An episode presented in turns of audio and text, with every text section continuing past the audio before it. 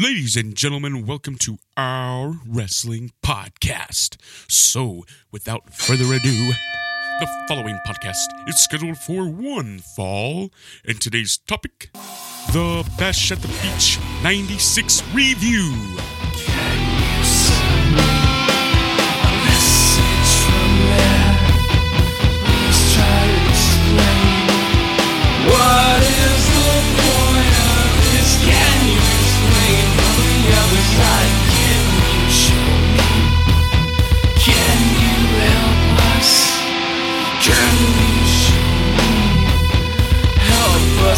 Us figure out what Boom. Going. Welcome to the OWP. This is our wrestling podcast. This is Dave along with Jess. Good evening, David. Cuz. Mask free. And Craig. Joe Gomez. Ah, bringing you our perspective on the world of professional wrestling. No inside sources, no ties to the industry, just stories from the diehards, sharing opinions with you. And now on to our topic today Bash at the Beach 96 Hostile Takeover. Hit us up on Instagram at OWP2019. Click on Linktree. You can find us on several platforms, including Apple, Spotify, SoundCloud, YouTube, iHeartRadio, Apples. and Stitcher. What's up, guys? Dave, I want everyone to be civilized here. Um, we're gonna follow the good, good luck. we're gonna follow the same rules that we always do in a Good pay per view review. We're, I'm gonna give just a brief little history of what was the atmosphere of wrestling around this time, and then we're gonna uh, talk about each match. And each one of us, we're gonna go around the table and give it a thumbs up, a thumbs in the middle, or a thumbs down. Does everybody agree to the terms and conditions? Yeah, but only Yeah. if you tell us where it's at, the attendance, and all that horseshit. Well, it was on July 7th, 1996. The attendance was 8,300 people at the Ocean Center in Florida. Uh, in on a side note here, uh, this is I will say that the the ending angle of this pay-per-view is one of if not the biggest moment in wrestling history. Uh, Still is. I still think that uh, that that's why we're talking about this. Not just because it's July. This used to be the month of uh, Bash at the Beach. So, but I, I think this is probably the most famous Bash at the Beach. But I wanted to review it with you guys because everybody always talks about the ending angle. How can you not? But what was the card like? Was it worth a shit? I don't know. We're gonna figure it out in a second. Um, a little note too, prior to this, WCW had been building its cruiserweight division since earlier in the year, especially around two stars known as Rey Mysterio Jr. and Dean Malenko. They were kind of the main focus of the division.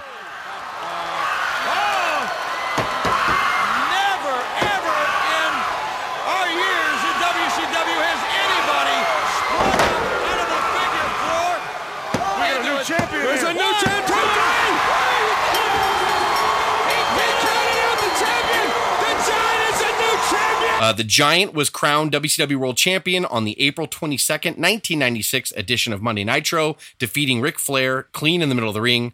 Um, Hulk Hogan had been off TV since the spring, um, early spring, like March ish, um, 96 from WCW. So he hadn't been on TV so at all. almost th- almost three months. Yes, pretty close. Uh, Scott Hall made his Nitro debut on May the 27th, 1996, by walking through the crowd and giving the illusion that he wasn't supposed to be there. Kevin Nash made his Nitro debut on June the 10th, 1996.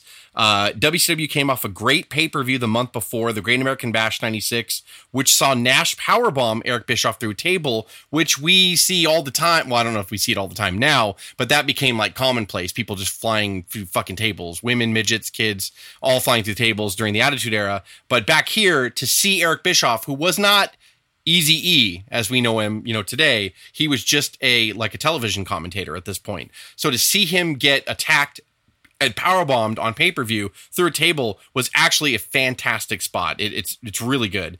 Um, Raw Nitro at this point were trading ratings wins back and forth.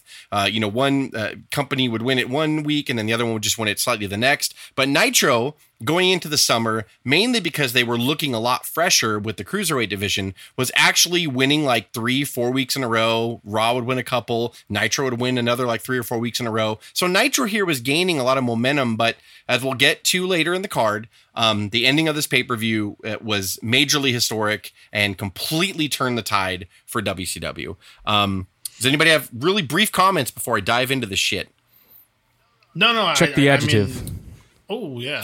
How about you, Craig? Uh, yeah, I was, I was, I. This has such historic significance. This pay per view event, um, but maybe I only really think of that ending shot, that ending leg drop, that ending moment, the and everything that happened after that. I think um, I had high hopes going into this pay per view and watching it. Um, t- t- this is the, the kind of the, the moment in the event that changed wrestling wrestling forever. So um, It really did. yeah, so Really did. I can't wait to talk about this event. Well, I, I always Oh, like to talk about who who's bringing us in and who's kind of who's doing the work um, on the mics. Uh, and just to give you an idea, this is pretty cool stuff. I mean, Tony Schiavone, you got Bobby Yes. the Brain uh, Dusty Rhodes, who I probably could have done without. Mike Tenay uh, gets some work in there, especially for the cruiserweight stuff, which was really really good. Um, and you had me and Gene Okerlund work in the back. I mean, Of course. it's pretty pretty goddamn star studded right there. It's a good start. They- Lee Marshall, you forgot Lee Marshall, Dave. yeah, fuck him. this pay per Oh view, my god. this pay per view, when I watched it live, that was back in the day. You know when you didn't order the pay per view and you had it on the Scrambly channel. That's how I first watched this pay per view live. And you still stream That's illegally to of it. this day. You still stream illegally Nope, to this day. I have the network. Um, no, I didn't. And I was too young to and buy pay per and, and I will tell you, um, at least in my mind, when I when I was watching this in the very beginning, they're already talking about the final match. They're already building the final match from beginning to end. They're talking about the third man. Who's it going to be? They hype it up even at the very beginning of the pay per view, which I thought was the best part. They were really, really, they really knew they had That's something. super noteworthy because they legitly did like they really from beginning to Every end segment. they were pushing it. Um, and a little, you know, like Sunday Night Heat used to lead in pay per views for WWF. WCW had a show called Yeah. Main Event, and on the main event, which was like uh, I think an hour long before the pay per view for free on uh, TBS, um, they had the Steiner brothers uh, defeat Harlem Heat, which at the time were the WCW Tag Team Champions by disqualification in five minutes. Bobby Walker defeated Billy Kidman. All right, in two minutes.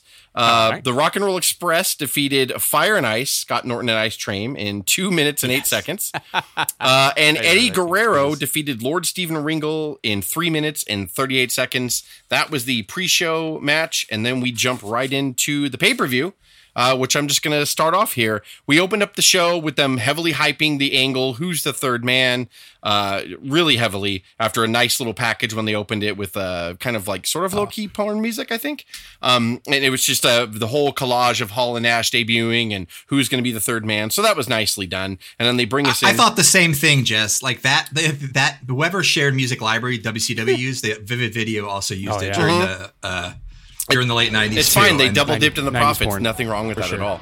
Uh, so they open up. The set is ridiculous and hokey. They actually had sand, fucking sand, uh, like on a beach out there, and they had like, Like real yeah, sand. they had real sand. They had like, Yeah. blow up beach balls, blow up sharks and shit, which I'll blow my top about No, later. it was it was kitty. It was it was cat litter, according to Bobby Heenan. It was cat litter, and then they That's what he said. So yeah, it was like the outdoor of like a beach. Didn't they have like a lifeguard tower or some shit. I don't remember. Um, but uh, but yeah, so they had like a set matching it match at the beach. So the opening match was a cruiserweight match. Rey Mysterio Jr. defeated Psychosis in 15 minutes and 18 seconds. was a good now, match. Because there's four of us on here, I'm just I'm not gonna blither blather. I'll let you guys do that. I'm just gonna read Good. my notes. Um, I asked the question why why the fuck was the pole already up for the Tenta and Bubba match? Oh shit! I didn't even. especially when you Oh, realize terrible. later in the Bubba and Tenta match how it was attached to the ring just by tie-down straps. So why the fuck was someone like, we got to get that pole up before we go live? My only thought was maybe that was going to open the pay-per-view and then they changed it to the cruiserweight match at the last minute. Maybe. I don't know. I don't know. Um, but uh, I, I will just go to the ending real quick here. I hate it.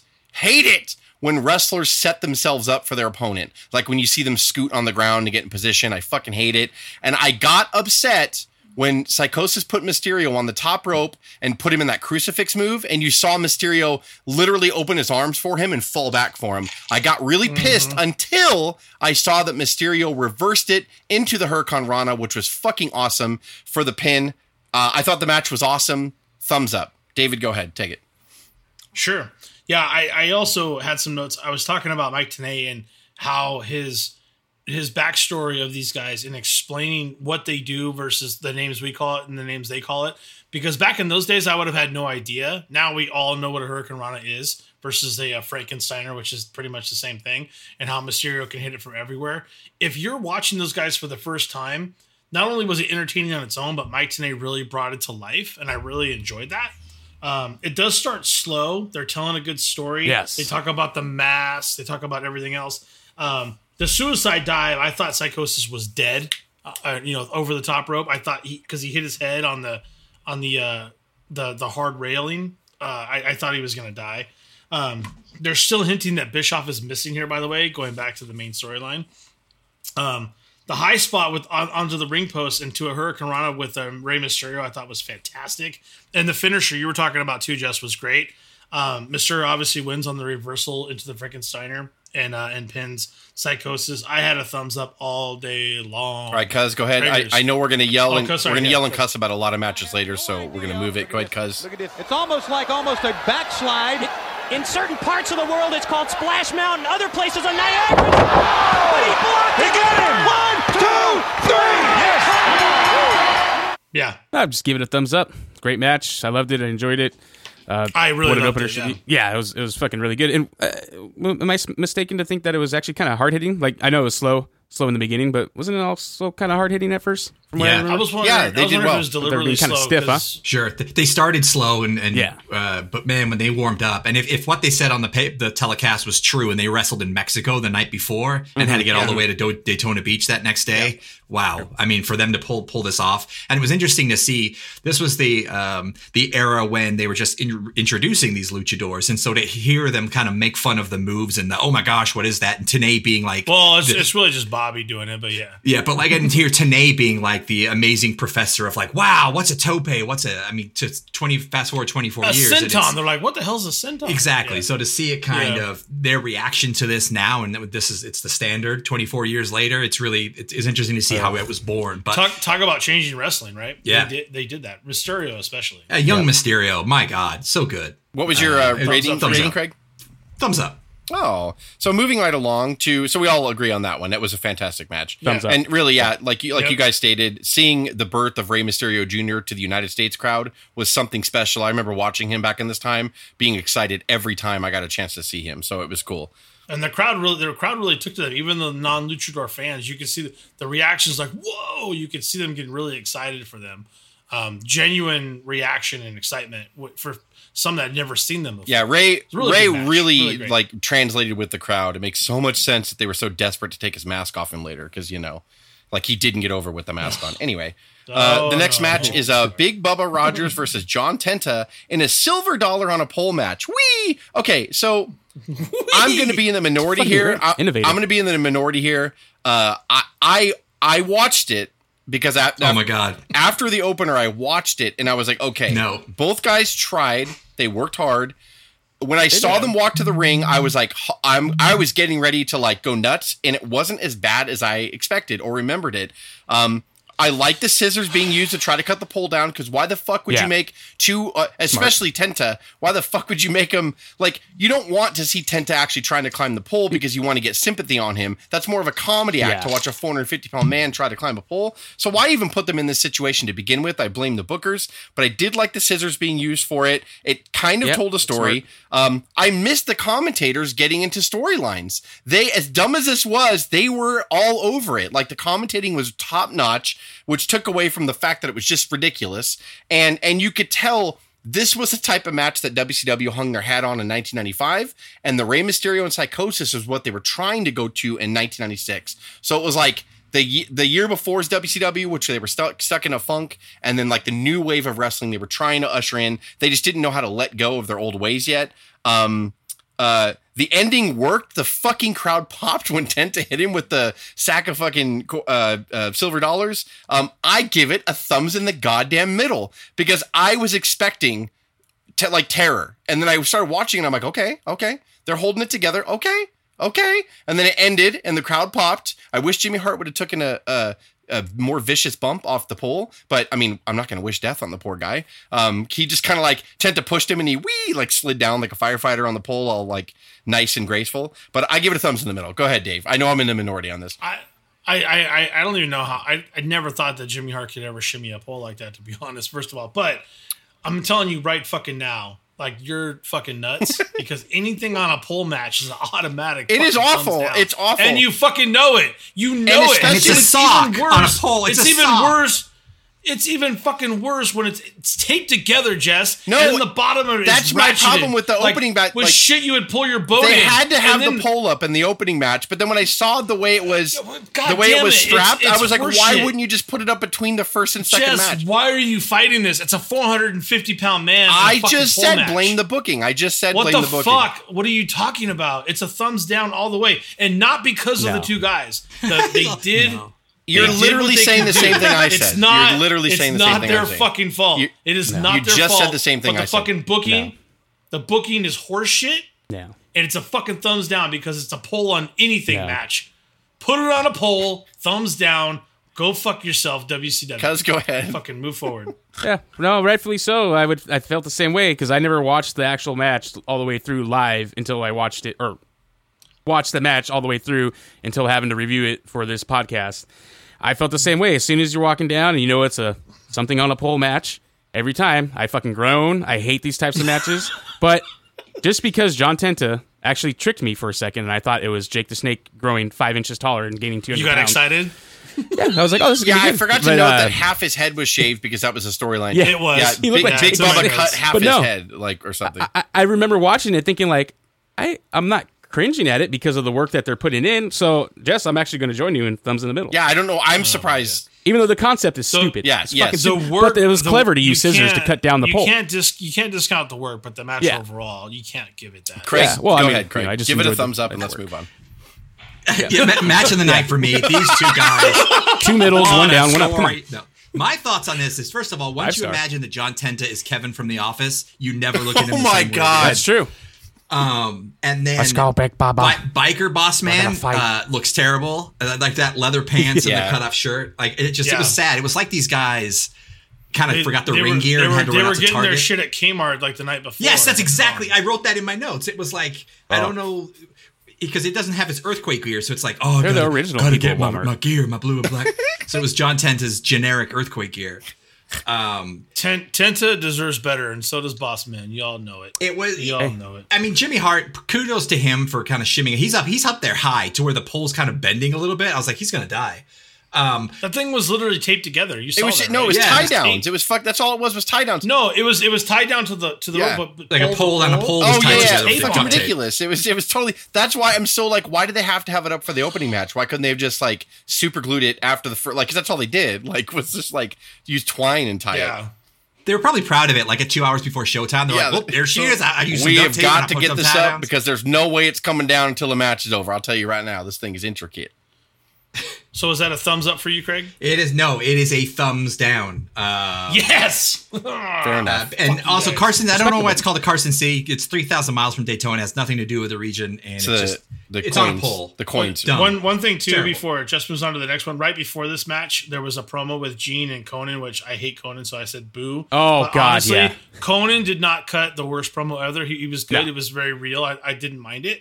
Um, and then they cut another promo with Bischoff, the Bischoff story, talking about the third guy again.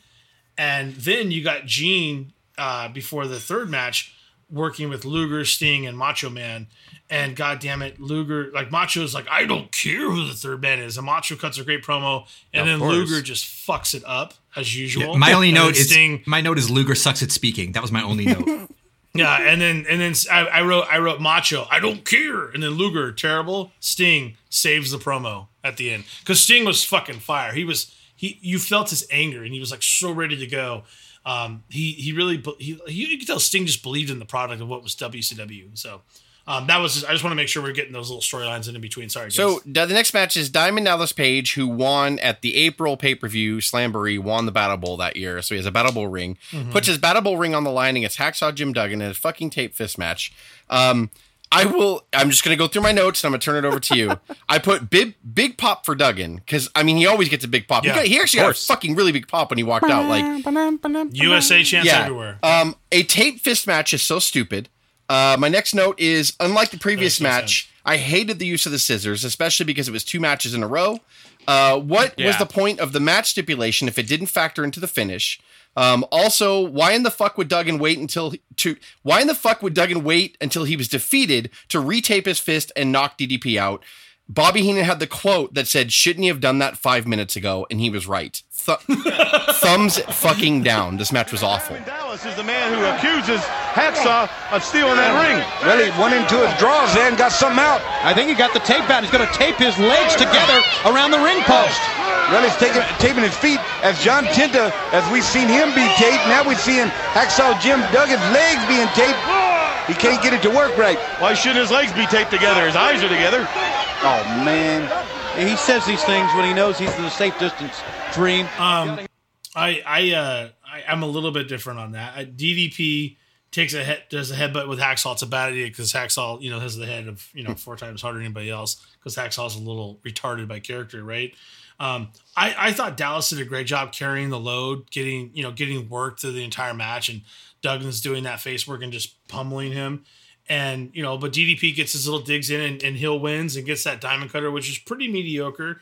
But because of the crowd reactions and and DDP uh, doing, in my opinion, what was great heel work and skinning the cat, I gave it a I gave it a thumbs middle. I gave it. A Fuck, you're middle. out of control. Cuz, go ahead.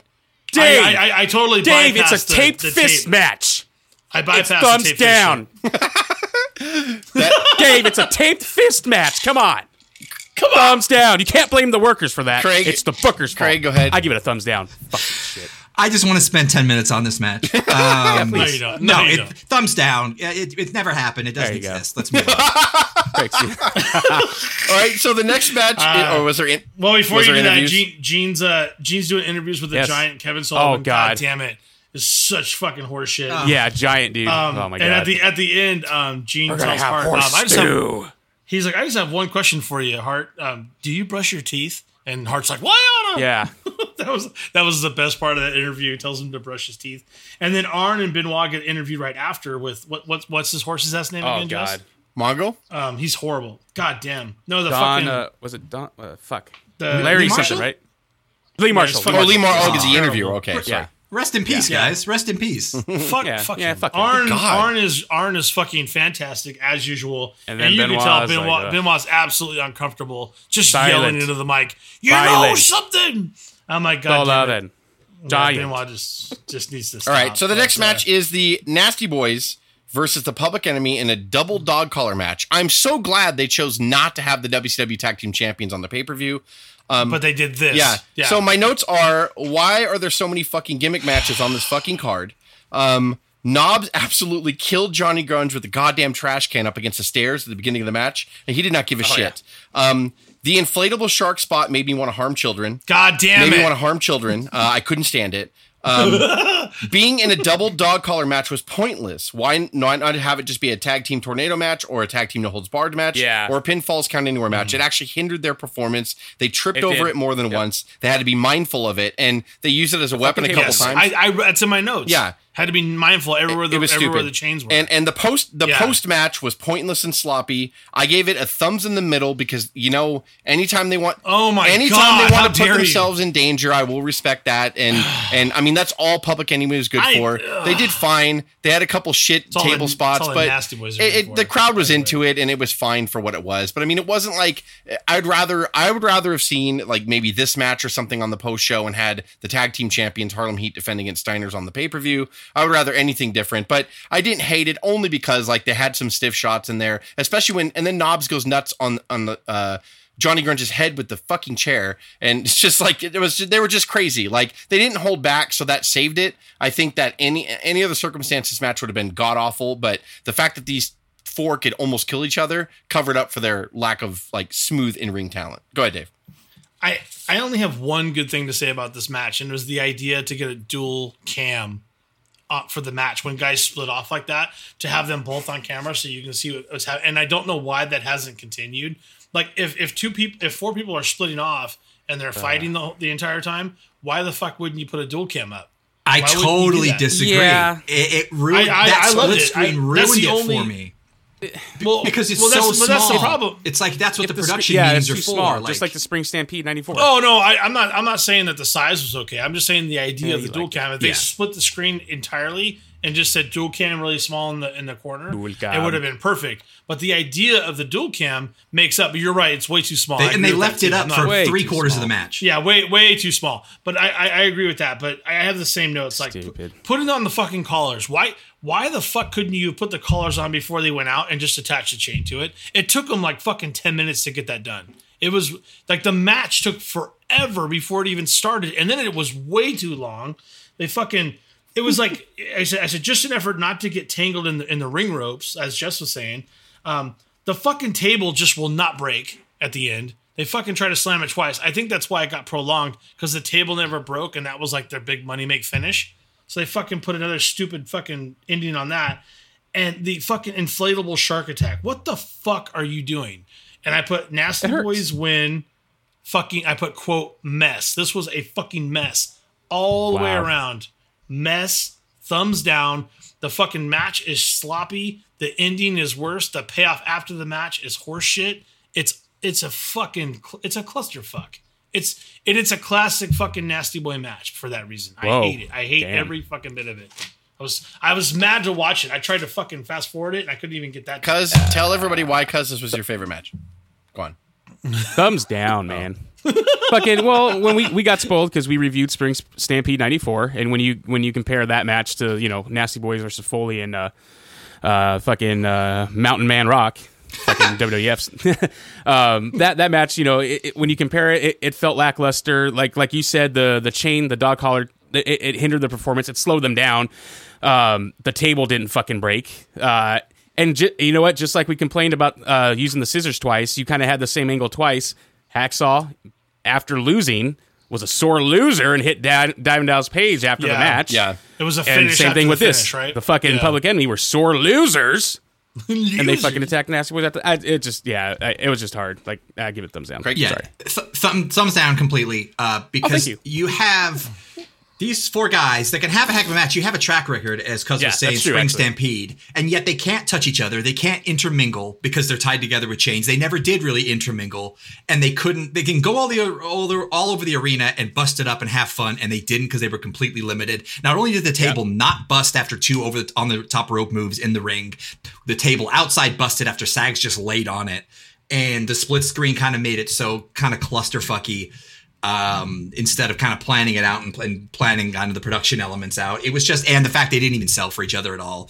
Uh, when one was was hitting full speed with a surfboard, the other was like barely hitting them with a trash can lid. It was just so off kilter. I guess that I don't know. They, I don't think these two teams particularly liked each other or didn't want to sell for each other, and it could tell they didn't work well together. it wasn't good. Truth, truth, truth be told, if it wasn't for the the dog collar chains, um, Public Enemy, you know, not the best, you know, greatest technical wrestlers in the world, but they have proven time and time again that they can get crazier. And, and I felt like you know if they if they would have been Well, they were- let loose a little more, you know, They were over hindrance. because they were they were Yeah. over for sure. Oh, yeah, for sure. The crowd loved the crowd. But loved if you watch their. ECW I mean, stuff, you you know Yeah. that they can do more, and they probably could have made it a lot better had they not been hindered by the uh, the dog collar chain. Go ahead, Jessica. Uh, Dave, did they do any stupid interviews or anything you want to know? Uh, Oh, Gene Gene threatens a lawyer when he's with all the cops and security. Um, it's kind of And lame, but Bobby- they keep bringing up the third man. Yeah, Christ. Give him a little cash, see if you can find out who the third man is. that's And right. he starts That's asking, right. like, wait a minute, Bobby. Am I, I'm not going to be Yeah. a part of one of your scams.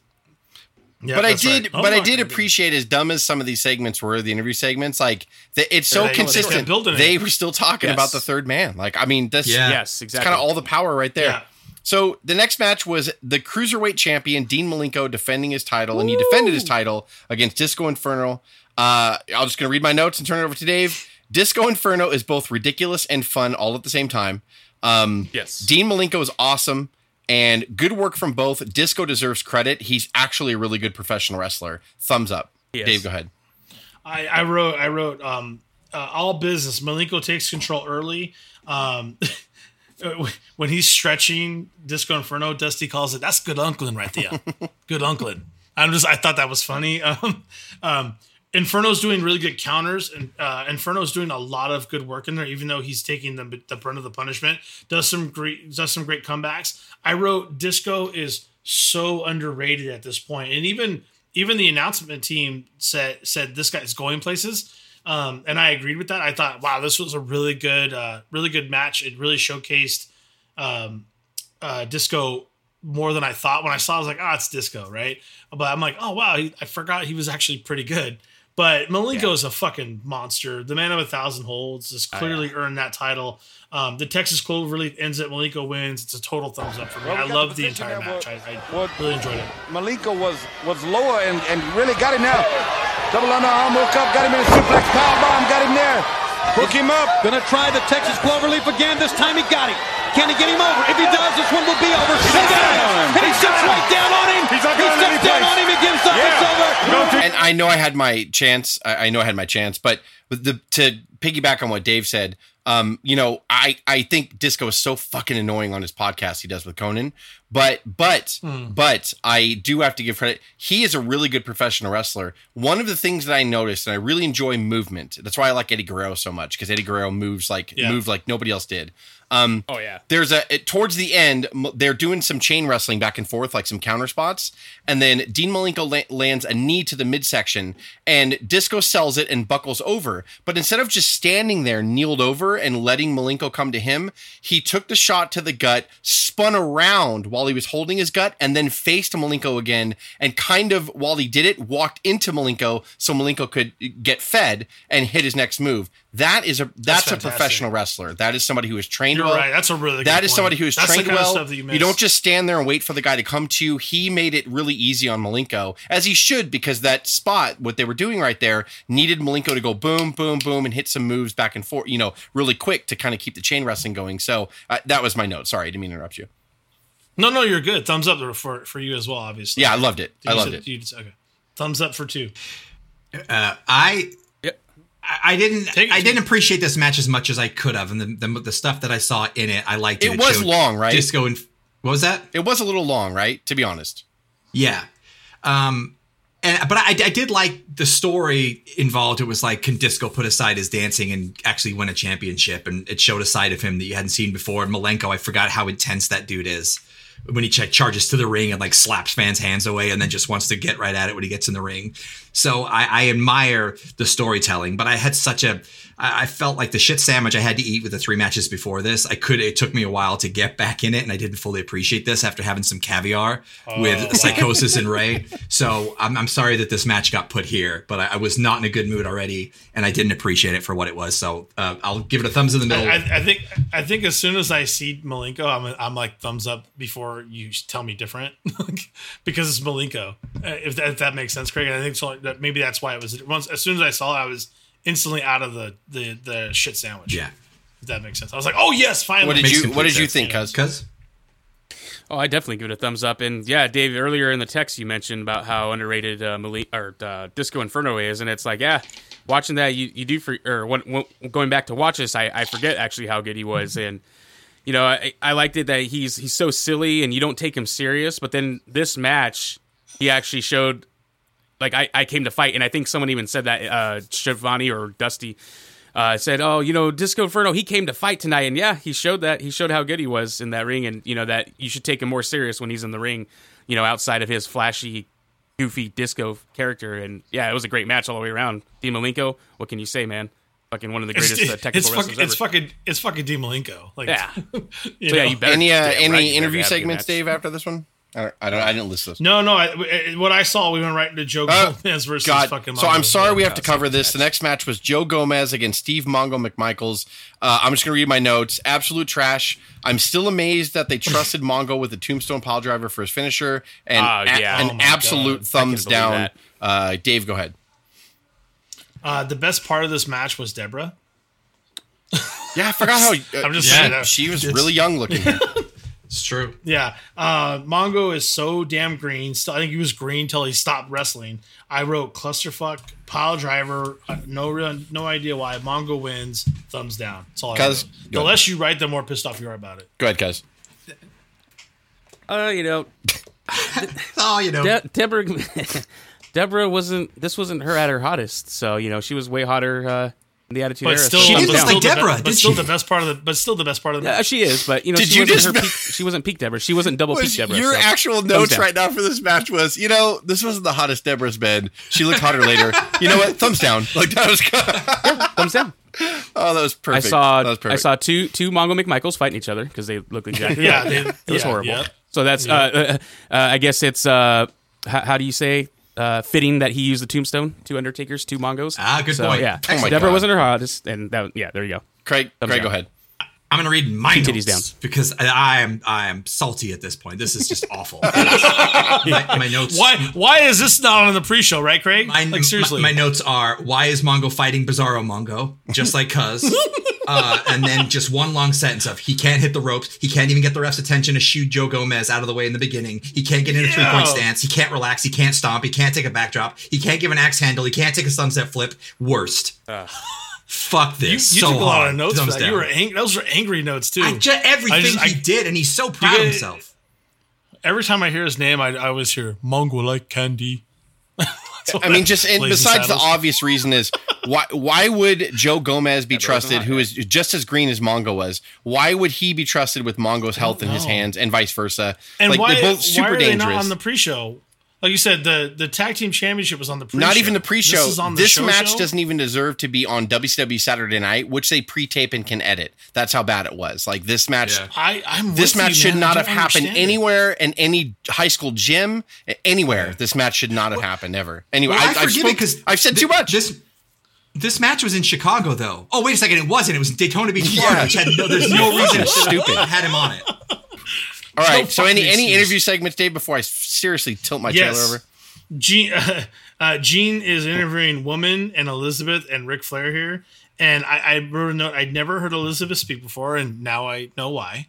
Um, she couldn't even speak into the mic properly. Um, better seen, not heard, unfortunately. We all love Elizabeth, by the way, because she did bring so much to Macho's character in the WWF days, but still, there's probably a good reason why she wasn't doing mic work. Now, Gene with with Woman is absolutely fucking hilarious um like there's a point where she she starts like you know like touching his chest all nice and cozy like and he actually drops the mic Everyone's like oh and drops the mic and at the very end he's like we're gonna have a pole vaulting competition after this Fucking Gene.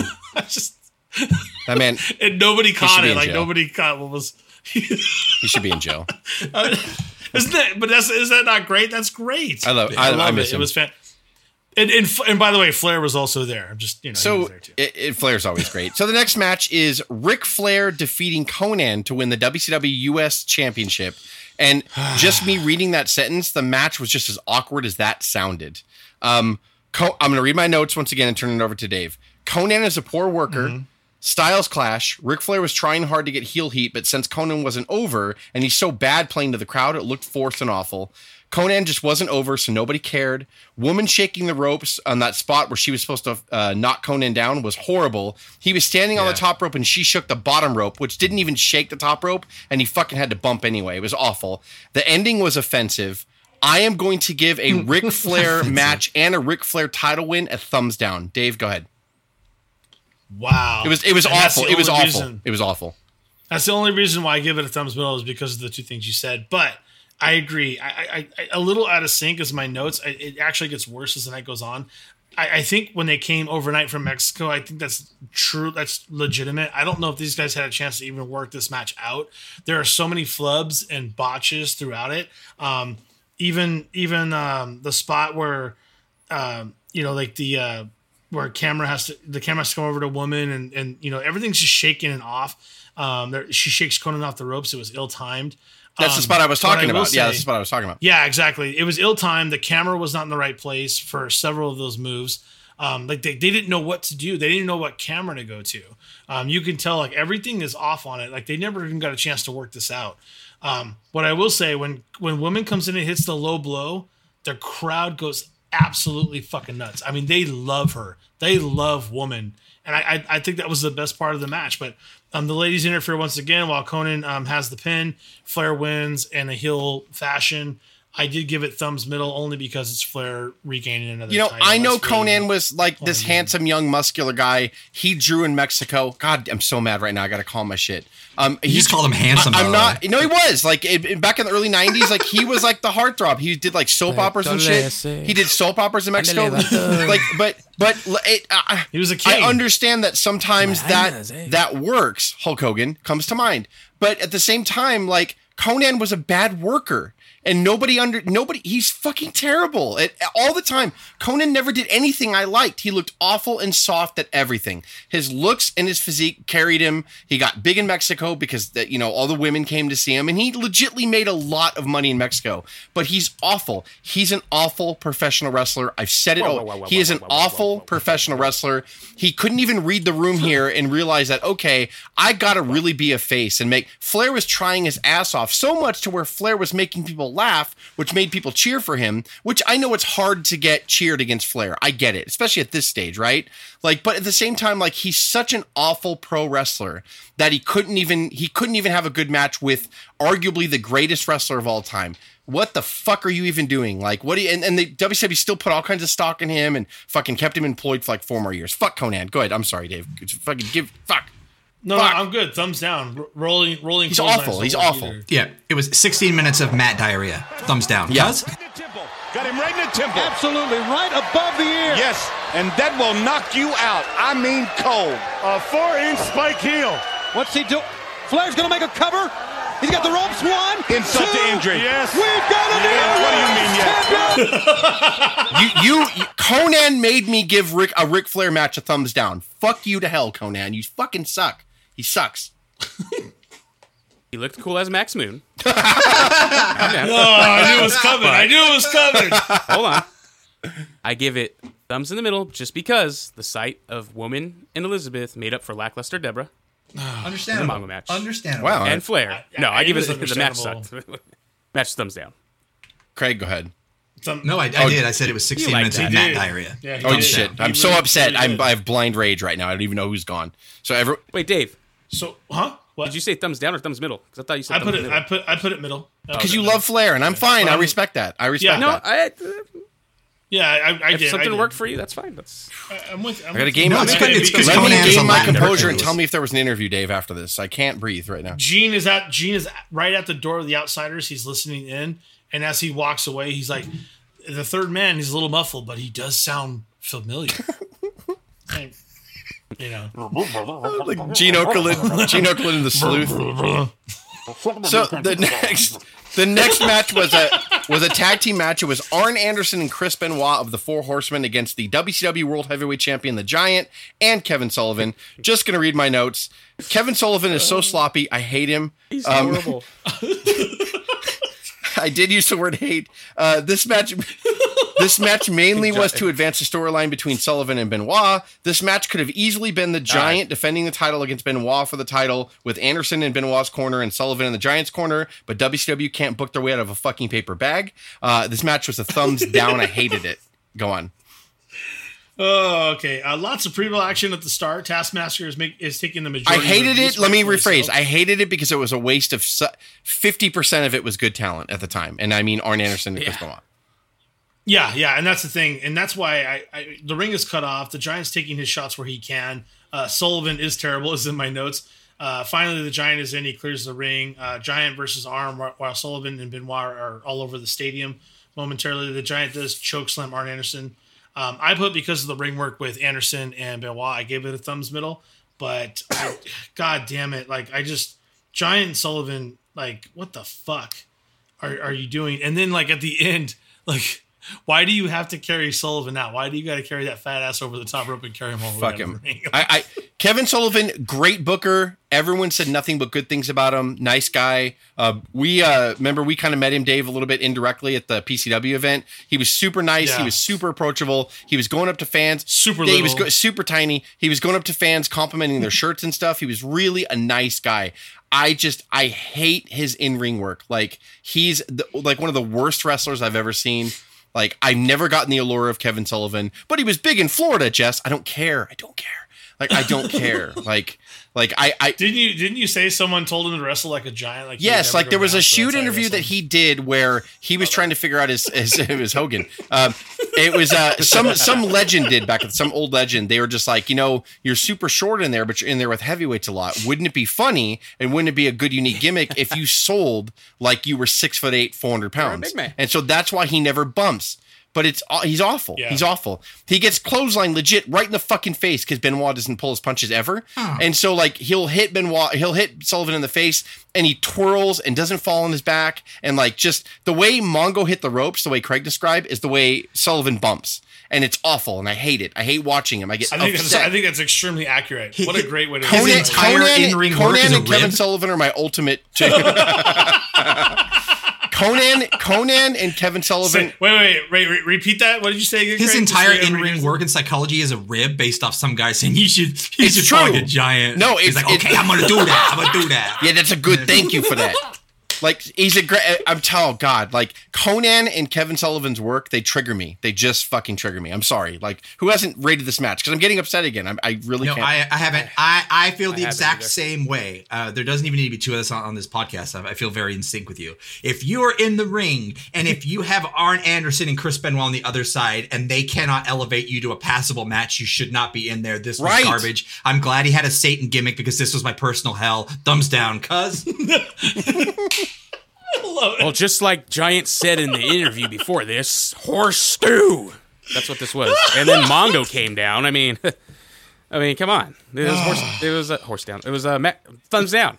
Fuck, I'm so mad. and, and, and horses down. Why not? it one made, quick note, it made me vomit. Dave, down was there and an the very- interview came back segment? out and I was like, come on. The very end there was is a- Did It everybody just in was, my was there an interview or did everybody take naps? What happened? I don't know what happened. Well, actually, before no, that, there was a that, there was a Dave- nice. Yeah, go ahead. the the very end where Benoit keeps kicking Sullivan and woman comes out kind of as a nod to I guess the um, the back or the smart marks with uh, he you know it Yeah. was Chris Yeah. Benoit's. It Yes. is a very considering the history and what happened. It was a very uncomfortable segment to me, knowing that like oh that the guy she's begging for his him to leave her alone and this ends up being the person that killed me. It was very awkward. and Oh my it was a God. moment that sobering. Well, okay, weird. I'm glad you opened that door because I was thinking right here. I wish Benoit turned into the murderer right there and just Oh, killed for Sullivan. sweet Jesus! Holy shit! I don't. Wow. We're all going. Okay. We're all going. Okay. Yeah, Okay. I'm already there. So Dave. yeah, so Jess, to your point, there was before the last match. But it- they but did it's a- a always real- that way, right? A nice little replay composite of the hostile takeover footage for like that last what six seven weeks, and I really music. thought it. I thought it was pretty cool. It was really cool, and it kind of got you geared up for the for the final match. Yeah, it was really archaic, like very computer esque, like weird fade outs, and it's all the it's '90s all, music, You know, again. it's all glitched up. Yeah. you know? Nice mic. yeah. So, but it was still, but it was Now we cool. are going to get on to our main event, and I'm just going to critique. We're, we're going to split it into two. the two. hostile takeover. We're going to split it into two. I want you guys to thumbs up, thumbs in the middle, thumbs down the match, and then we'll do the angle afterwards I separate. didn't, I, I So- didn't do that. So do not. And the first thing, let's. I'm not even going to talk get about the ending right now.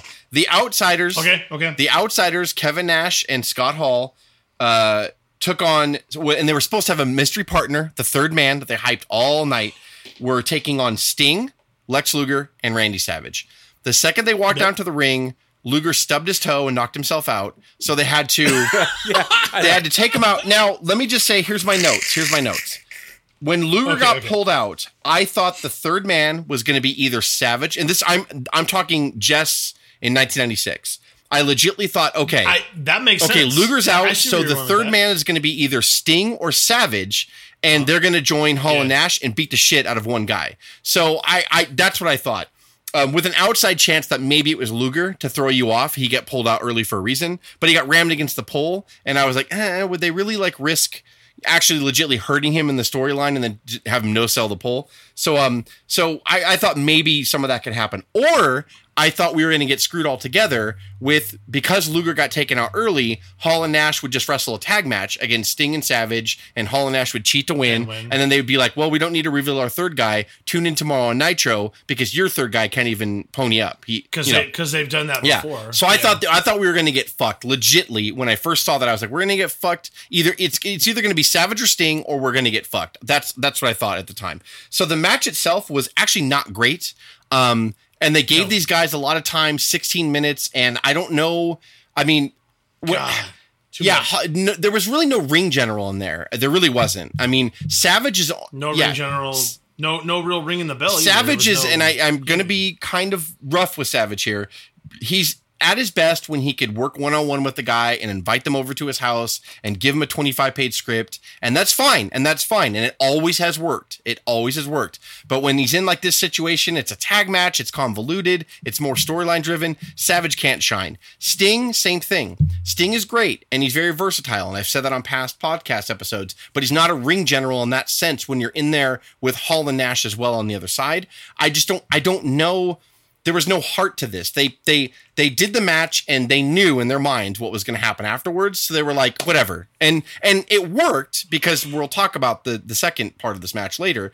But I mean, like it worked in the sense that they didn't really have to put. But this kind of started the whole WCW having big main events with big names and big storylines. But the work was awful compared to WWF, who didn't have great characters, who didn't have good storylines, but their main event guys were like hitting home runs every night. This kind of started that trend with WCW to where th- they hit they hit gold with the angle we're going to talk about, but like the match is never delivered, and it started here.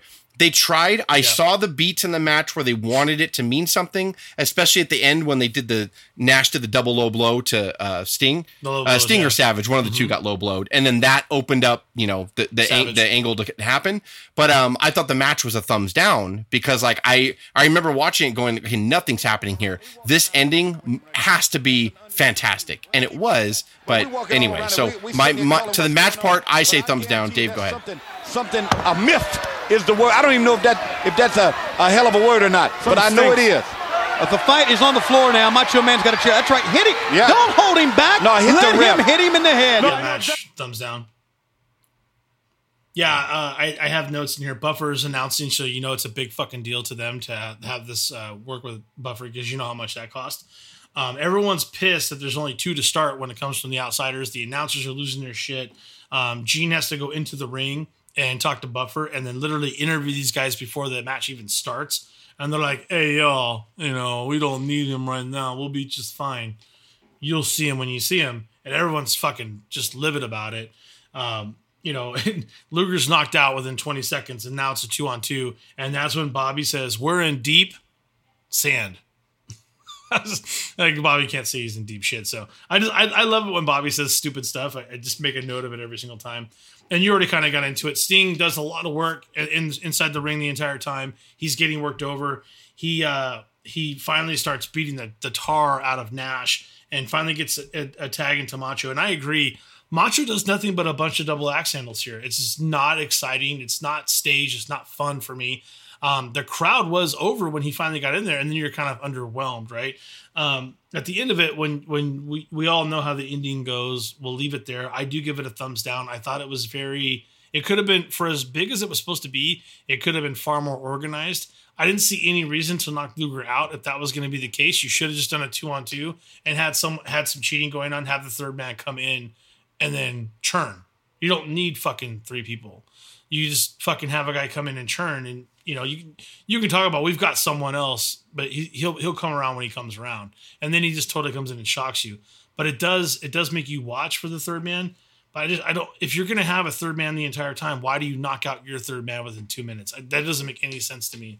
So they still could have worked them over with three people and still had the story work fine. And that would that would have made the NWO even more profound. So all of that booking just it's horseshit, and I give it a thumbs down. Go ahead, Cuz.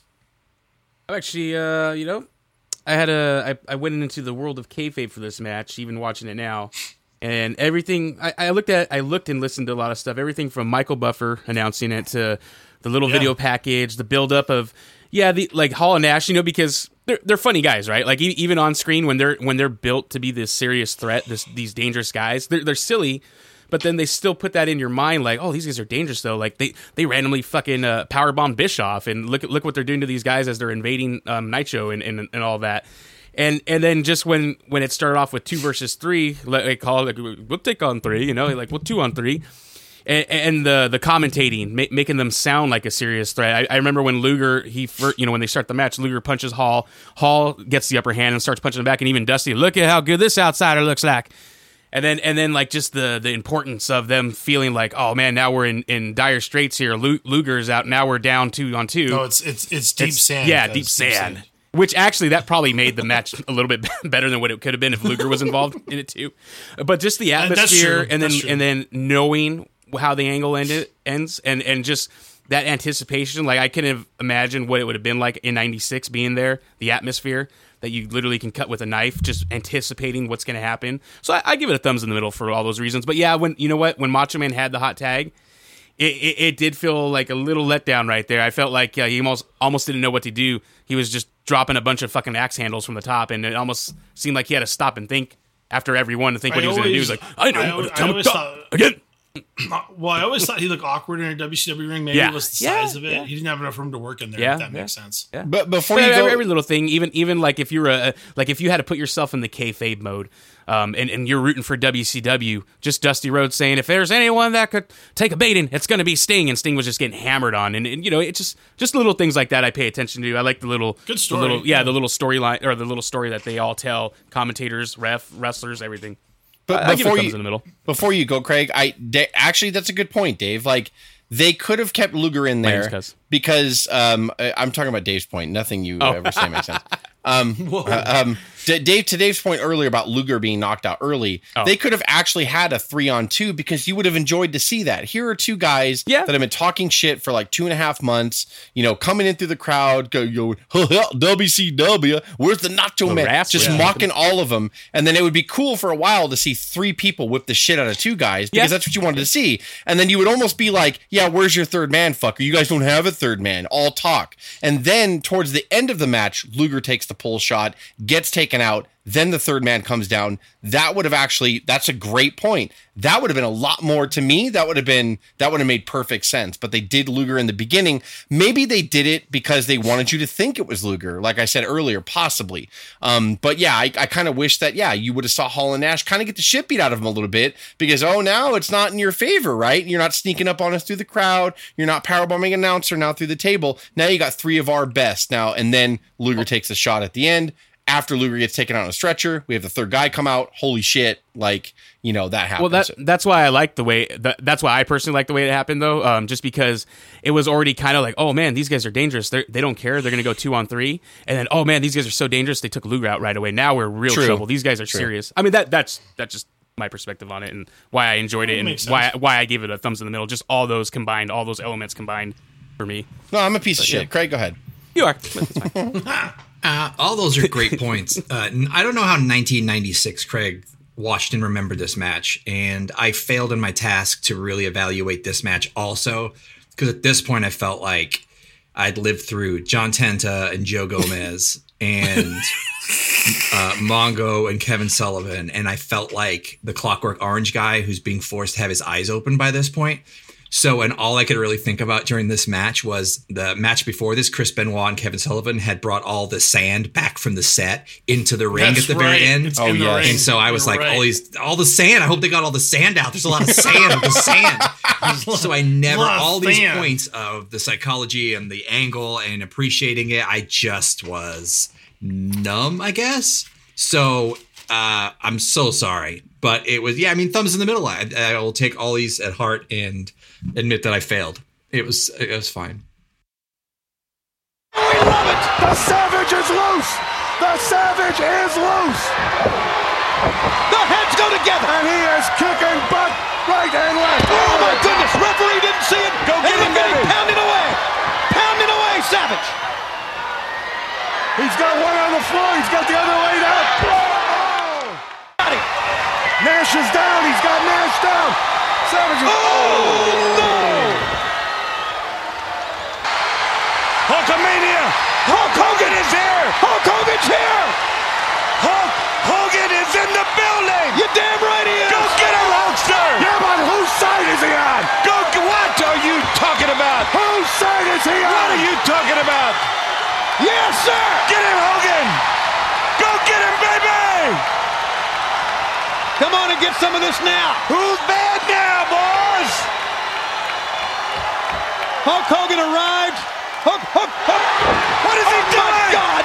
Is he the third man? He's the third man. What? So now, now we're going to go along to what happened afterwards. So the double nut shot lands.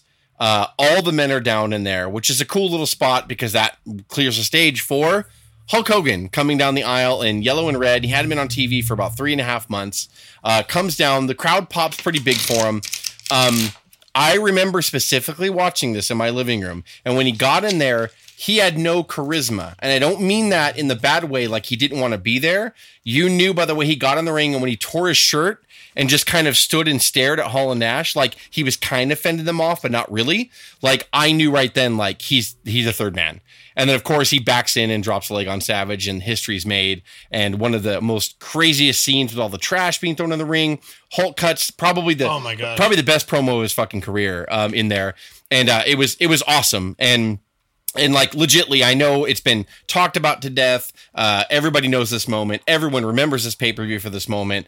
Uh, but like, I wanted to talk about this moment separately because it cannot be understated that it is probably one, if not the biggest moment in wrestling history because it's special because it's him and because like both companies were just I'll say my my coined phrase fumble fucking around for the last two years, and WCW was hiring legends and the phrase. Hulkies of the world and the Macho Mans and trying to make you watch the old guys, and w, WWF was still stuck in the 1980s of the Trashmen and the fucking King Mabels and the Diesels and the they were just trying so hard to make you you know, like figure out what do you like? What is the crowd like? Both companies were desperately struggling for it.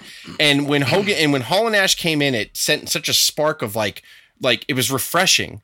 And then the cruiserweight division in this company was refreshing like two or three months before. And then watching Hogan walk down, even if you hated him, which a lot of people did at this point, um, like when he walked in there and did it, you didn't, it didn't really hit you until after he stood up and you saw a lot of those trash and he started talking like he still had Hulk Hogan's cadence in his voice and he said brother 9.2 billion times but the way I'd never heard him say tell the people to shut up I'd never heard him say I'm uh, That was phenomenal. I kissed all the babies. I I I kissed all the kids. And you guys still like treated me with disrespect. You guys can stick it. Like it was just it was the first time that a shoot interview legitly leaked on. I know they kind of did it like, you know, in, in a little bit before, but not really. Like, not really. Like, Brett didn't do his whole pushing Vince down and cussing in the, after the steel cage match until 97. So this was all done before that. And to hear Hulk Hogan, of all people, like get in there and be like, you guys can stick it. You guys suck. I make tons of money. I did it all for the money. You wouldn't be here if it wasn't for me. The awesome line of, while all these guys were bumming gas to get to high school, you know, putting their cars to get to high school, I was selling out arenas across the world. He meant it. And that's where the best promos come from. And that's where the best characters are a derivative from. And he, I think Hall and Nash couldn't have had a third cool guy. If it was Sting, which he was the original choice, by the way. If it was Sting, mm-hmm. they would have tried to make all three cool and coy and, you know, and I don't know if that would have worked. Hulk had to be that ridiculous, paint my beard on, over the top heel for Hall and Nash to be even cooler. And as the months would, and and and lead the pack as the too, months would play on, yeah, as the months would play on, it made sense and it worked. If it hadn't been for Hulk Hogan being the third guy, Hall and Nash would have been over, and it would have been a fun angle, but it might have petered out by Starcade that year because of Hulk Hogan. And and I'm not saying that he booked it. I'm not giving him credit as far as creative. I'm just saying because of him, Hulk Hogan using him in this role, it it made the WWF have to rethink everything they've ever known and fight back. It made the Monday Night Wars what it was. NWO was way bigger uh, before Austin and Vince struck a chord, before DX struck a chord. This started what we knew as the most entertaining wrestling period of all time during the Monday Night War. Whether you can go back and watch all this stuff and say it actually kind of sucked, which some of it did, and this pay per view is a perfect example. Um, but like, but it it it sparked people to finally go this is different this is really cool and it all started right here with this of course i give this this Yeah. a thumbs up uh dave go ahead Yeah. For so many reasons. Uh, I can tell you what my kid persona thought of this when it happened. I think I was even there with Jess and Craig in, in your house, Jess, when, when it went down. In your house. And I said, and I said, did it look like Hogan re- almost hesitated, like he wasn't ready to do it? That's how I felt when he was sitting up there and he was kind of he was tearing his shirt, but you could tell it was just kind of mediocre. And he kind of looked around, and even the leg drop he gave was like very. It was just mediocre. It was not not that I was like he almost didn't want to do it, and I think there was always that that bit of him in my mind as a kid where he was fighting it. It's almost like like the Jedi getting forced into darkness, and and he was definitely lured there. I always, that's how I felt this storyline went down. But once he was in it, he was in it to win it. The promo is fantastic. I also um, side note, I know it sounds really dumb. Hogan, in my opinion, is probably in the best physical shape of his Oh, God, entire yeah. career at this moment. Um, he's not bloated. He's just not fat. Brother. He's he's trim. He's cut. He looks great. It probably prolonged his career by at least a decade by by sh- shedding all that excess weight. Um, and he comes in there and he says, "You better tell all these guys to shut Yeah, I was gonna. you wanna hear I was have gonna to note say." that. I forgot that line. That line, like it was like a vacuum, like came in the room when he said it, and it was such a pop, but it was Mm-hmm. not a pop that I'd ever heard before. It was a- like, yeah, it was a gasp, but some people were say? cheering. But like, it was just like, if you want to hear what I want to say, tell these people to shut up. And it was just like this. Okay, like, what are you gonna say? Like at this point, this it was nuts to hear him talk like that. Go ahead. Sorry. Excuse me. Excuse me. What in the world are you thinking? Mean Gene, the first thing you need to do is to tell these people to shut up if you want to hear what I gotta say. I, I, I literally think at that moment we all like gasped and we looked at each other like, "What the fuck is going on here?" Because it was one of those things. To Jess's point, I talked about it earlier. We, why didn't you expect Hogan to be the third man? Because he had not been on TV for what over three months or yeah, it was like three months. And so you just thought he was gone for a while. Hogan always went away for a while to do a movie, to do something else, and you never thought he was going to come back to do heel work. Um, but ultimately, it not only saved his career, it revitalized his career. Um, it, it took on a totally different persona that you never thought he was able to do, which he did do heel work back when he was younger. But this is better than anything he's ever done. Totally changed the industry. Um, the amount of trash that comes into that ring and the stuff that people threw like that, that started the whole throw tire. People were getting hit with batteries and and you know and char and shit. You know, like like like people would get their spit cups and throw it at people weeks later. I mean, this had so much hatred to it in, in the industry. It it revitalized even kayfabe because people like, is this real? Is this really? Are they just taking over? Like people would question it. It's an automatic thumbs up. It's it's one of the greatest moments, if not the greatest moments in wrestling entertainment history because it completely changed the game and it saved Hogan's career and it made WCW more watchable and by in turn it revitalized the WWE later on. So I, I'm down with all of it. Without all this, you don't see Stone Cold, you don't see other items. Um, you, this is the this is like BC to AD in, in wrestling. If that if I mean I'll put it on that kind of that kind of spark before Christ after death. Cuz, go ahead. I'm telling you, I'm serious. You say, man, thumbs up. And did anyone catch? I I don't know why I never caught it before, but Tony Schiavone, something he said, and to me that made it more powerful. Uh, Tony Schiavone says after you know after Hogan you know turns and everything comes out and turns. Uh, Tony Schiavone says, "I guess this was premeditated since 1994," and I was like, "Oh wow!" Well, that, that that it just made it seem even more like of a master plan. Yeah. Like Hogan's been talking with Hall and Nash since 1994 to get them to come to WCW so they can take over. And yeah, the promo, man, fucking awesome promo. Just telling the fans to shut up and to stick it. Everything from seeing security guard, you could tell security guards in the front row were preventing fans from jumping over to come and, and Well, don't attack. forget the one fan that got in there. Yeah, right? yeah. Didn't one fan get in? And Yeah, that too, and then stomped the shit out of uh, him. the one guy on behind the ca- or, or you know behind the ring of the front facing camera. You see a guy like like getting vocal with Nash and flipping him off, and the security guard like standing right in front of him, blocking him, making sure he wasn't going to try anything funny. Um, and, and then seeing the fans who probably it would be like mirroring us if we were there and Cena turned heel cheering. At that you saw age, like a guy in the front with an ECW shirt fucking jumping up and down Yeah. when Hogan did it. Um, yeah, just everything, man. Great promo. Greatest heel turn in the history of professional wrestling. And unfortunately, you know, even though Stone Cold is the greatest of all time, thanks to him being a cool, you know, a cool, a guy that was supposed to be a heel that almost made you cheer for the heels and NWO making you cheer for the heels, you're never going to get a great heel turn like that ever again.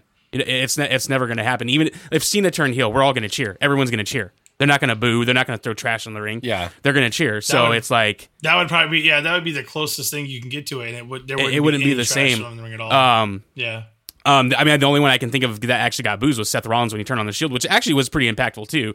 But man, Hogan, Hogan coming down there being the third man, like I was saying about the match and the buildup and, and the atmosphere it, it brought to it. This just like it was the the perfect cap on that. And yeah, greatest, like I said, great greatest heel turn ever. Fucking great, great moment. Thumbs up. Craig. Yeah, d- definitely thumbs up. It's hard. It's hard. Go ahead. No, no, Did someone? okay. It's hard to put this into context too of of how different it was um, to see. I mean, you can watch it now and be like, okay, it's okay, But to to grow up in the Hogan era and to see this moment and to hear this man tell the fans to shut up unless uh, if they want to hear him speak, uh, it was a huge deal. And I think it was incredibly risky. It could have gone either way. Um, he was obviously getting a lot off his chest during that promo too. He seemed nervous, kind of giving it, but it was pitch perfect in every way. From the three hours they spent kind of hyping it, they gave it kind of the reverence and the moment that it deserved. Um, the trash in the ring from organic, uh, it was almost like cheering to see Hogan, and then it took a while to really sink in, but then they did, and then they were legitimately all upset. The commotions at the front with security and Doug, Doug Dillinger while he's giving his promo also kind of gave it some weight the the ring just started to fill with trash. Uh, it was, I mean, looking back, it's uh, it, it, was it was perfect and it was history. Um, I've never seen anything like I, it. I, and I've also too, on a funny note, I think it was more their height difference because Hulk would do this often. It, Gene Okerlund's arm would drift down and Hulk would pop his elbow up, up to get the angrily. mic. Hogan did it all the time, and there's a lot of other times where Gene would be interviewing him, and it was only after Hulk turned. So I don't know what what changed. Maybe uh, Gene just interviewed Hulk live in the ring more. Um, like he would always grab the bottom of Gene's elbow and move Gene's hand up to keep the mic up. I don't know why. I just I noticed that at great. Hogan's like, God damn it! Like God damn it! God damn it! Like after every time, he's like, Come on, Gene, come on. Like, but Gene was like awesome here too. Gene was shaken, and he was like, "I've known you for a long time, and for you to align yourself with these guys, like he was just like Gene was awesome too." And he had he's a funny getting pelted line. with shit at the same time. He's getting pelted with everything. Just yeah, like, he's uh, getting hit, and you see Gene, Gene like flinching and shit's flying over. And uh, um, go ahead, Craig. Sorry, I was in the middle of your thing, but yeah, like that was super. I just noticed that whole Hogan trying to pipe the mic up like to his mouth. I just thought it was funny because Hulk's like, "Gee, come, come, I'm fucking cutting the promo of my life here, man. Can you help me out a little bit?" Like it's so funny. And it just in the very end too, like Schiavone's uh, Hulk Hogan, you can go to hell. I mean, just a perfect kind of fade to black moment. by my side. What you gonna do when the New World Organization runs wild on you? What you gonna do? What are you Hey, gonna do? don't touch me. I'll get a fleet of lawyers. Tony, Bobby, Dusty, damn it. Let's get back to you. Ha! All right, we have seen the end of Hulkamania. For Bobby the Brain Heenan, for Dust, for Dusty Rhodes, Gene, Gene Okerlund. I don't know. I'm Tony Schiavone. Hulk Hogan, you can go to hell. We're out of here. Yes, yes. That's right. That line yeah. uh, and that line was really impactful because he was signing off and but he was deflated. He was like, and this and that, and he, Hulk Hogan, you can go to hell.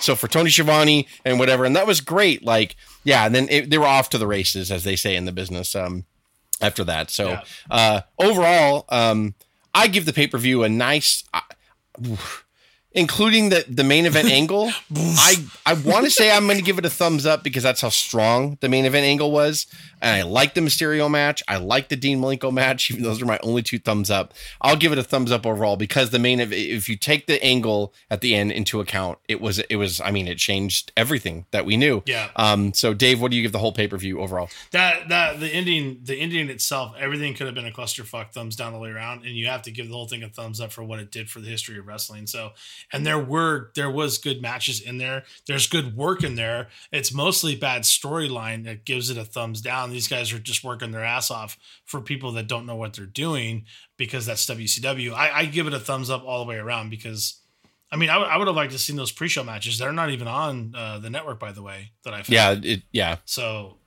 um, just just putting it out there, WWE. Like, why don't you have those that shit on for the pre-show? But maybe it's because of how WCW kept their library; they can't find it. Well, no, it, they they have blame- it. I would blame them for they that, have too. it. It's a separate. It's a separate series, like WCW Saturday Night. It was called the main event, and that would be on Sunday nights. So they will eventually, I think, release. You know, So the the pre-show is the main yeah, it's event. called. It's a show called WCW Main Event, and they had it every Sunday night. It just for the nights that they would have pay per views, they would lead into the pay per view with it. But they had it was like a pre tape show. It was like WCW Saturday Night, kind of. Oh, so it wasn't really appreciated. Yeah, it was like a show that they normally branded, but the nights before, uh, the nights of pay per views, they would lead you in live. So you would watch it live on TBS. And they'd be like, "Folks, we got to go. Hit order, hit the order button, pay fifty dollars," and then they would go and you, So so to the argument, you could argue that they were getting good matches there to get you to buy the. that's yeah, that's the whole thing. Sunday Night Heat did the same thing after a while for WWF.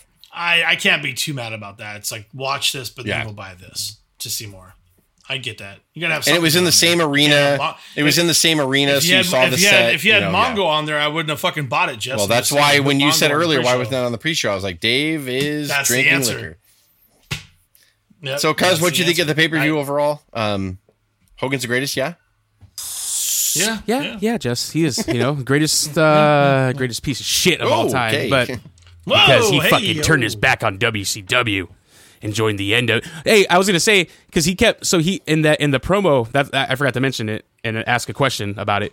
He said New World Order of Professional Wrestling, but then every time after that, he kept saying New Wrestling Organization. Organization. Yes. Do New you World think was that they were originally going to call it, and then said, "Hey, wait a minute, New World Order." I don't. better? I don't know. I think it was New World Order, and I think he just said organization, like Superdome, Okay. brother, Silver Dome, brother. Like I think. Yeah, I think legitly it was that. I no. I noticed that too. That's a good point, and uh, I think it was supposed to be NWO New World Order, but um. I remember thinking in my head when the pay per view went off the air because he said organization more than order Yeah. that I thought it was organization, which is fine, whatever. Like, but I was just like, okay, like yeah, Yeah. but then New World Order, uh, God. of course, made so much more sense. And then he also said a- New Blood like multiple times too. So it's Yeah, like, he what- did. What is it? Well, Hall and Nash, he called them the New Blood. I align myself Yeah, with the. New Blood. We're called the New Blood and the, The New New- World Order and the New Kids on the Block and like he's kind of like, And what the fuck the is he doing attack. brother. And the Hulk Attack Pack and but okay, get him off the air, get him All off right, the all air. right. Mean Gene, hold the mic up, brother. Come on, brother. You're, a, you're supposed to be a pro. Hold my beer can, penis brother, while you talk to Craig, me. overall, Give us- what did give you us your think about insight. the silver dollar couldn't- match? No, the, a standalone uh, moment in history was great, but it was the event was garbage. uh, I cannot give a thumbs down more. Oh. I just angry, just just shit. Well, guys, another review. I think this is very topical because it is July. Like I said, it, it was the month of Bash at the Beach, and Yeah. I think this was the most groundbreaking Bash at the Beach because of the main event angle we talked about. But a lot of people don't think about the card, and we all kind of split opinions on some of the stuff. Uh, which is great. I think a lot of people need to listen to this fucking podcast and listen to the card because a lot of people just, oh yeah, Bash the Beach WCW, great show. Was it really? I mean, the main event angle was fantastic and everybody knows what that did. But what do you like, Hacksaw Duggan and DDP a little bit? So, um, I'm, I'm, I'm, I'm, I love Mongo. He's yeah, so he's great. great. So, So, uh, that's it, Dave. Another one in the books. Another reviews in the Yep. fucking books. All right, there you go. Hit us up on Instagram at OWP2019. Click on Linktree. You can find us on several platforms, including Apple, Spotify, SoundCloud, YouTube, iHeartRadio, and Stitcher. This is Dave, Jess, Craig, and Cuz with the OWP signing off. Uh, I hate go on, Konnan. baby. Have a good one. In shadows, it's mental confliction. This is my fight. This is my mind, which is my life. That is my right. The breath of fight for nights of freedom. If not, your mind will be incarcerated. Breath of fight for nights of freedom. Your eyes, yes, I'm not my dear, what's escaping you?